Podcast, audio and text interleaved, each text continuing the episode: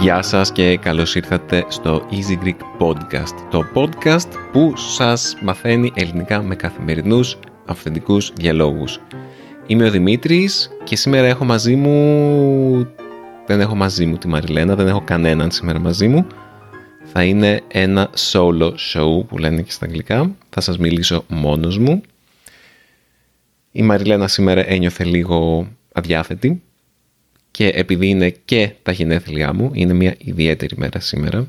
Γίνομαι 34. Έχουμε επισκέψεις, έχουμε ετοιμασίες. Ήταν λίγο δύσκολο να κάνουμε ένα podcast όπως το κάνουμε συνήθως. Γι' αυτό παίρνω λίγο χρόνο από την ιδιαίτερη αυτή μέρα για να σας μιλήσω για κάποια θεματάκια που είχα στο μυαλό μου. Καταρχάς ήθελα να κάνω μια σύντομη ανακοίνωση σχετικά με το Slow News. Είναι το podcast μας σε αργά ελληνικά που ήταν για την επικαιρότητα στην Ελλάδα από την Αναστασία. Δυστυχώς η Αναστασία λόγω έλλειψης χρόνου δεν μπορεί να συνεχίσει να κάνει το slow news. Το λέω αυτό με μεγάλη λύπη και εκείνη είναι συνοχωρημένη που δεν μπορεί να το συνεχίσει και εγώ είμαι συνοχωρημένος γιατί μου άρεσε πολύ η δουλειά της. Κάποια στιγμή θα θέλαμε να κάνουμε ένα άλλο podcast το οποίο θα είναι καταλληλότερο για μαθητές των ελληνικών οι οποίοι θα ήθελαν πιο αργή ομιλία. Ευχαριστούμε Αναστασία που ήσουν μαζί μας για αυτά τα επεισόδια του Slow News και ελπίζουμε κάποια στιγμή να ξαναδουλέψουμε μαζί στο πλαίσιο του Easy Greek. Κάτι άλλο το οποίο έγινε πρόσφατα, το οποίο δεν το συζητήσαμε στο τελευταίο μας podcast επειδή ήμασταν στην Ξάνθη και μίλησαμε με τον Κωνσταντίνο και ήταν λίγο άσχετο είναι αλήθεια, είναι ότι εμφανιστήκαμε στην ΕΡΤ, που κοινώς είναι ο, η ελληνική δημόσια τηλεόραση και ραδιοφωνία. Ήλπιζα ότι σήμερα θα μπορούσαμε να μιλήσουμε με τη Μαριλού σχετικά με το πώς έγινε αυτό, πώς καταλήξαμε να είμαστε στην τηλεόραση. Ίσως το, το κρατήσουμε για μια άλλη φορά την ιστορία του πώς έγινε αυτό, αλλά σας βάζω ένα σύνδεσμο στις σημειώσεις του επεισοδίου για να μας δείτε, αν δεν μας έχετε δει. Είναι ένα πολύ μικρό απόσπασμα, εμφανιστήκαμε για περίπου 2,5 λεπτά σε μια πρωινή ενημερωτική εκπομπή τη, τη 15η Φεβρουαρίου. Δεν προλάβαμε να πούμε σχεδόν τίποτα. Πραγματικά ήταν στο τέλος της εκπομπής, μας βάλανε, μας αφήσανε για το τέλος. Νομίζω ότι άμα δεν είχαν προηγηθεί, ήταν μια ζωντανή ανταπόκριση από την Τουρκία σχετικά με το σεισμό στην Τουρκία και ένα πάνελ που ε, υπήρχε μια διαφωνία πολιτική, είχαν καλεσμένους ε, σχετικά με τους πληστηριασμούς πρώτης κατοικίας που είναι ένα από τα hot θέματα στην Ελλάδα αυτόν τον καιρό. Ίσως και να είχαμε περισσότερο χρόνο να μιλήσουμε στην ε, τηλεόραση, αλλά δυστυχώς μίλησαμε για πολύ λίγο. Δεν πειράζει. Θα μας δοθούν και άλλες ευκαιρίες να μιλήσουμε για το Easy Greek, είμαι σίγουρος. Ήταν πολύ ωραία πάντως η αίσθηση να φίλοι, συγγενείς, οικογένεια, άσχετοι άνθρωποι να μας λένε «Ω, σας είδαμε στην τηλεόραση, συγχαρητήρια». Είναι ένας νέος βαθμός κύρους στο project του Easy Greek, όπως και να το κάνουμε ακόμα και αν δεν κάναμε μια σωστή παρουσίαση σε αυτά τα 2,5 λεπτά. Είναι κάτι το οποίο μπορώ να κάνω τικ στη λίστα των πραγμάτων που θέλω να έχω κάνει στη ζωή μου. Να εμφανιστώ στην τηλεόραση. Το έκανα και αυτό. Απλά κάνω φυσικά, αλλά ξέρετε τι εννοώ. Μιλώντας για τικ, σήμερα θέλω να σας μιλήσω για την τέχνη του να κρατάς ημερολόγιο και πώς μπορεί να συνδυαστεί με την εκμάθηση γλωσσών και ίσως και εσείς να μπορείτε να χρησιμοποιήσετε το γράψιμο σε ημερολόγιο για να βελτιώσετε τη σχέση σας όχι μόνο με τον εαυτό σας αλλά να βελτιώσετε και τις ικανότητες γραφής σας στην γλώσσα που θέλετε φαντάζομαι και στα ελληνικά για να μας ακούτε. Το τελευταίο διάστημα μετά από μια παρατεταμένη περίοδο εγκατάλειψης των ημερολογίων μου έχω ξαναπιάσει τα ημερολόγια και έχω πάνω από ένα, όπως καταλαβαίνετε από το πώς μιλάω για αυτά. Ε, θα σας μιλήσω για τα διάφορα είδη μερολογίων που έχω και άλλους τρόπους καταγραφής των συναισθημάτων και άλλους τρόπους καταγραφής της ζωής μας έτσι ώστε να μπορούμε αργότερα να δούμε αυτές τις καταγραφές και να θυμόμαστε τι συνέβαινε στη ζωή μας, στο παρελθόν. Θα ξεκινήσω με τα περίφημα morning pages, τα οποία είναι μία μέθοδος γραφής ημερολογίου, η οποία καθιερώθηκε από την Julian Cameron, αν δεν κάνω λάθος, είναι η συγγραφέας του βιβλίου The Artist's Way. Και η κυρία Julia Cameron ε, ουσιαστικά με το Artist's Way προσκαλούσε τους αναγνώστες μέσα σε 10 ή 12 εβδομάδες, δεν θυμάμαι καλά, να ξαναβρούν τον δημιουργικό τους εαυτό και να ανακαλύψουν ή να ξανά ανακαλύψουν τον καλλιτέχνη μέσα τους με διάφορες ε, ασκήσεις και αποστολές για κάθε εβδομάδα. Για παράδειγμα θυμάμαι μία από τις εβδομάδες είχα κάνει το Artist's Way πριν καμιά δεκαριά χρόνια και θυμάμαι μία από τις αποστολές ήταν να μην διαβάσεις τίποτα για μία ολόκληρη εβδομάδα. Να μην διαβάσεις εφημερίδα, να μην διαβάσεις βιβλία, να μην... Μου είχε φανεί τρελό αυτό φυσικά. στα πλαίσια του The Artist's Way, ένα από τα εργαλεία ήταν τα Morning Pages, που αυτό είναι το να γράφεις τρεις σελίδες αυτόματης γραφής με το που ξυπνάς το πρωί αυτό το έκανα για μεγάλο χρονικό διάστημα και σε διάφορες ε, στιγμές ζωής μου το παράταγα, άλλες φορές το ξανάπιανα. Τα morning pages είναι γράφεις, γράφεις, γράφεις, ό,τι σου έρχεται στο μυαλό. Είναι σαν ένας τρόπος απλά να ξεφορτώνεις όλα τα συναισθήματα, όλες τις σκέψεις με τις οποίες ξυπνάς σε ένα χαρτί, έτσι ώστε να μπορείς για το υπόλοιπο της ημέρας να μην νιώθεις ότι σε βαραίνουν αυτές οι σκέψεις. Τι κάνεις μετά με τα morning pages κάποιοι τα αφιλάνε και τα ξαναδιαβάζουν τουλάχιστον μετά από τρεις μήνες, λέει η κυρία Κάμερον. Άλλοι τα ξεφορτώνονται, τα πετάνε ή τα καίνε. Μένα μου αρέσει κάθε τόσο να τα διαβάζω και να ανακαλύπτω πόσο παρόμοια πράγματα με βασανίζουν ανά τα χρόνια. Είναι μια πραγματικά συγκλονιστική εμπειρία κάθε φορά να λέω «Μα αυτό θα μπορούσα να το έχω γράψει και χτες». Τι συμβαίνει; Δεν αλλάζω τελικά σαν άνθρωπος τόσο πολύ όσο νόμιζα; Σας βάζω κλασικά ένα σύνδεσμο για να διαβάσετε περισσότερο για τα morning pages στη σημειώσεις του επεισοδίου. Ένα πράγμα που έχω ξεκινήσει να κάνω τελευταία είναι το 5 minute journaling, το οποίο το διάβασα στο βιβλίο του Tim Ferriss Tools of Titans. Ο Tim Ferriss λέει ότι κάνει και αυτός morning pages μερικές φορές λέει και τον βοηθάνε πολύ, αλλά κάνει και το 5 Minute Journal, το οποίο είναι ένας πολύ πιο γρήγορος τρόπος να καταγράψεις τα σημαντικότερα πράγματα, ας πούμε, κάθε ημέρας, τις προσδοκίες που έχεις στην αρχή της ημέρας, από την ημέρα και τελικά τι καλό έφερε η μέρα στο τέλος της ημέρας.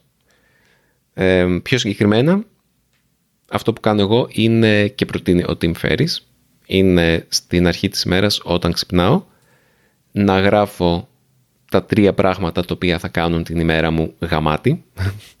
δηλαδή πάρα πολύ καλή. Το γαμάτι είναι μια κάπως slang, κάπως... Ε, μην το χρησιμοποιείτε πάρα πολύ μπροστά σε...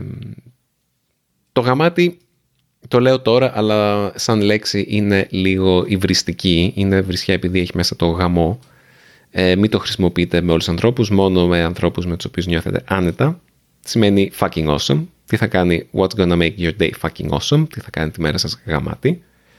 Γράφετε τρία πράγματα. Οι προσδοκίες που έχετε από την ημέρα είναι αυτές. Μετά γράφετε τρία πράγματα για τα οποία είσαστε ευγνώμονες. Αυτό είναι σαν ημερολόγιο ευγνωμοσύνης. Μπορεί να είναι πράγματα όπως ε, το ότι η μέρα είναι ηλιόλουστη, μπορεί να είναι πράγματα όπως π.χ. εγώ χτες βγήκα με τους φίλους μου για μπύρες, τους κέρασα για τα γενέθλιά μου. Μπορεί να είναι το ότι μια μέρα είχα τον Μαλούφ δίπλα μου και ενώ έγραφα τα gratitude στον Χάιδεβα. Μπορεί να είναι και μεγαλύτερα πράγματα στη ζωή σας. Το ότι έχετε ένα σπίτι, έχετε μία σύνδεση στο ίντερνετ, ότι έχετε ανθρώπους που σας αγαπάνε, έχετε μία δουλειά, ελπίζω. Όλα αυτά. Μπορεί να είναι πάρα πολλά τα πράγματα για τα οποία μπορείτε να είσαστε ευγνώμονες και φυσικά κάθε μέρα είναι συγκεκριμένα αυτά τα οποία είναι πιο δυνατά για σας. Αφού γραστείτε τα. Αφού γράζομαι σημαίνει ακούω κάτι με προσοχή έτσι ώστε να διακρίνω έναν ήχο και μπορούμε να το χρησιμοποιήσουμε και για συναισθήματα ή για πράγματα τα οποία έχουν να κάνουν με την ψυχή και όχι μόνο με τις αισθήσεις. Μετά από τις ευγνωμοσύνες έχουμε τις επιβεβαιώσεις. Είναι τρία πράγματα που λέτε στον εαυτό σας, γράφετε στον εαυτό σας σαν να θέλετε να του δώσετε κουράγιο. Π.χ. γράφετε είμαι έξυπνος, είμαι καλός φίλος, είμαι δημιουργικός, είμαι ε, περιποιητικός. Μπορείτε να γράψετε τέτοια πράγματα για να, δεν ξέρω πώς λειτουργεί αυτό, να σας πω την αλήθεια, εμένα δεν με βοηθάει προσωπικά, αλλά μπορεί να βοηθήσει εσέν, ε, μπορεί να βοηθάει εσάς, να βοηθήσει εσάς και ίσως να είναι βοηθητικό να τα διαβάσετε και φωναχτά. Λένε ότι άμα ακούτε τον εαυτό σας να τα λέει, είναι πιο εύκολο μετά να το πιστέψει κιόλας έτσι δεν είναι; Οι γκουρού της αυτοβελτίωσης νομίζω λένε τέτοια πράγματα. Φεύγουμε λίγο από αυτού του είδους τα ημερολόγια και πάμε σε κάτι λίγο πιο ψηφιακό. Ένα πράγμα που κάνω τους τελευταίους μήνες είναι να χρησιμοποιώ μια εφαρμογή που λέγεται One Second Every Day. Αυτό δεν έχει να κάνει με γράψιμο, αλλά έχει να κάνει με την αποθήκευση του παρελθόντος για να την απολαμβάνουμε και στο μέλλον. Αυτή η εφαρμογή σας ζητάει να παίρνετε ένα βίντεο κάθε μέρα και να κρατάτε ένα δευτερόλεπτο από αυτό το βίντεο και να έχετε ένα δευτερόλεπτο το οποίο θα αντιπροσωπεύει αυτή την ημέρα στο τέλος του χρόνου έχετε ένα βίντεο το οποίο αποτελείται από 360 δευτερόλεπτα, το οποίο είναι 6 λεπτά. Εγώ το κάνω από τα τέλη Νοεμβρίου και κάθε φορά που κοιτάζουμε αυτό το βίντεο με τη Μαριλού και βλέπουμε τι έχουμε κάνει μέσα σε αυτές τις εβδομάδες, αυτούς τους μήνες, πάντα νιώθουμε όμορφα, βλέπουμε με ποια πρόσωπα έχουμε περάσει χρόνο, βλέπουμε τις δυσκολίες που έχουμε περάσει και έχουμε αντιμετωπίσει, βλέπουμε τις όμορφες στιγμές με τον μικρό. Ε, είναι κάτι το οποίο πάντα μας κάνει να χαμογελάμε. Θα σας το πρότεινα να το ξεκινήσετε σήμερα κιόλας. Είναι μια πολύ ευχάριστη διαδικασία. Κάτι άλλο το οποίο συνδυάζει την γραφή με τον ψηφιακό κόσμο είναι το να έχετε ένα blog. Το ξέρω ότι ακούγεται πολύ zeros, ε, δεν ξέρω, tens Είμαστε σε άλλη δεκαετία, το ξέρω, ο κόσμος πια δεν γράφει, έτσι δεν είναι. Ο κόσμος τώρα κάνει podcasts, ο κόσμος τώρα κάνει βίντεο, ποιος γράφει blog. Και όμως, κάθε φορά που διαβάζω παλιές μου δημοσιεύσεις από το παλιό μου blog, μου προσφέρει την ικανοποίηση να καταλαβαίνω τι σκεφτόμουν τότε και είναι και μια πολύ δημιουργική διέξοδος, περισσότερο δημιουργική από το ημερολόγιο προφανώς, γιατί όταν γράφετε ένα blog πρέπει να μοιράζεστε τις σκέψεις σας με όλο τον κόσμο. Πρέπει να δομείτε τις σκέψεις σας και τα συναισθήματά σας και οτιδήποτε θέλετε να μοιραστείτε με άλλους ανθρώπους με έναν τέτοιον τρόπο που θα είναι ενδιαφέρον για άλλους ανθρώπους πέρα από εσάς. Αυτή η διαδικασία είναι πολύ δημιουργική πιστεύω και ίσως αν είστε ο τύπος ανθρώπου που τον βοηθάει να έχει κάποιο κοινό για να είναι πιο δημιουργικός το να έχετε ένα blog μπορεί να σας βοηθήσει επίσης. Τι σχέση έχουν όλα αυτά με τα ελληνικά μπορεί να σκέφτεστε τώρα; Το ωραίο με όλα αυτά που λέμε τώρα είναι ότι μπορείτε να τα κάνετε σε όποια γλώσσα θέλετε. Μπορείτε να έχετε ένα blog στα ελληνικά, μπορείτε να έχετε στα αγγλικά. Εγώ γράφω προσωπικά και στα αγγλικά και στα ελληνικά, εναλλάξ. Οτιδήποτε εκείνη τη στιγμή που το γράφω μου φαίνεται πιο σωστό και αγγίζει περισσότερο το συγκεκριμένο συνέστημα, αλλά μπορείτε να γράφετε σε οποιαδήποτε γλώσσα θέλετε. Εγώ με την tandem partner μου στα γερμανικά, την Δάφνη, γεια σου Δάφνη, εδώ και περίπου ένα μήνα έχουμε ένα ημερολόγιο το οποίο γράφουμε εγώ στα γερμανικά και εκείνη στα ελληνικά και χρησιμοποιούμε αυτή την ευκαιρία για να εξασκήσουμε τη γλώσσα και διορθώνουμε και ένας τον άλλον. Έχουμε ένα κάτι στα Google Doc και αφήνουμε σχόλια ένας στον άλλον με τις διορθώσεις. Αυτός είναι ένας πολύ ωραίος τρόπος, μια πολύ, ευκαιρία, μια πολύ καλή ευκαιρία να έχετε και ένα ημερολόγιο διορθώσεων όπου παίρνετε τις διορθώσεις που σας κάνει ο καθηγητής ή η δασκάλα σας ε, ο, ή tandem partner σας και τις γράφετε στο ημερολόγιο για να σας μείνουν αυτές οι διορθώσεις. Γιατί άμα σας διορθώνει κάποιος αλλά ποτέ δεν κοιτάζετε τις διορθώσεις και είναι κάτι που εγώ προσωπικά είμαι πυρεπής στο να κάνω, ε, ουσιαστικά ποτέ δεν θα βελτιώσετε τη γλώσσα σας, απλά θα συνεχίσετε να κάνετε τα ίδια λάθη με περισσότερη αυτοπεποίθηση. Οπότε εκμεταλλευτείτε αυτή την ευκαιρία του να έχετε κάποιον να διορθώνει τα λάθη σας. Είναι πάρα πολύ χρήσιμο, ειδικά αν έχετε έναν tandem partner. Μιλώντας για το πώς γράφουμε σε άλλες γλώσσες και για το πώς ε, γράφω στα ημερολόγια μου στα Ιαπωνικά, πληκτρολογώντας αποκλειστικά και πόση ώρα μου παίρνει αυτό φυσικά, γιατί δεν είμαι ακόμα πολύ καλός και πώς ε, ανταλλάζω με την tandem partner μου, τη Δάφνη, τα ημερολόγια μας πάλι ψηφιακά. Αυτό είναι δύο περιπτώσεις όπου τα ημερολόγια μου τα, τα γράφω ψηφιακά, τα πληκτρολογώ. Είναι πολύ χρήσιμο γιατί μπορώ απευθείας να δω κάθε φορά ε, λέξεις που δεν ξέρω, να το ψάξω. Το να γράψει έναν υπολογιστή το κάνει πολύ εύκολο να βλέπεις λοιπόν λέξεις σε ένα λεξικό και να διευρύνεις το λεξιλόγιο σου αρκεί μετά να γράφεις αυτές τις λέξεις κάπου και να μην τις ξεχνάς γιατί είναι πολύ εύκολο απλά να τις κοιτάζεις ένα λεξικό, να τις βάζεις, να τις γράφεις και απλά να μην κάνεις επανάληψη, είναι ένα συχνό λάθος. Εγώ πιστεύω όμως ότι άμα δεν είναι απολύτως απαραίτητο θα ήταν καλύτερα να γράφετε χειρόγραφα γιατί όπως λέει και ο Healthy Gamer που είναι ένας πολύ ωραίος τύπος ε, ψυχίατρος στο YouTube που παρακολουθώ, κάνει βιντεάκια κυρίως για νέους που είναι εθισμένοι στο ίντερνετ και στο gaming και μιλάει για διάφορα θέματα ψυχιατρικής και ψυχολογίας αλλά με έναν πολύ ωραίο τρόπο.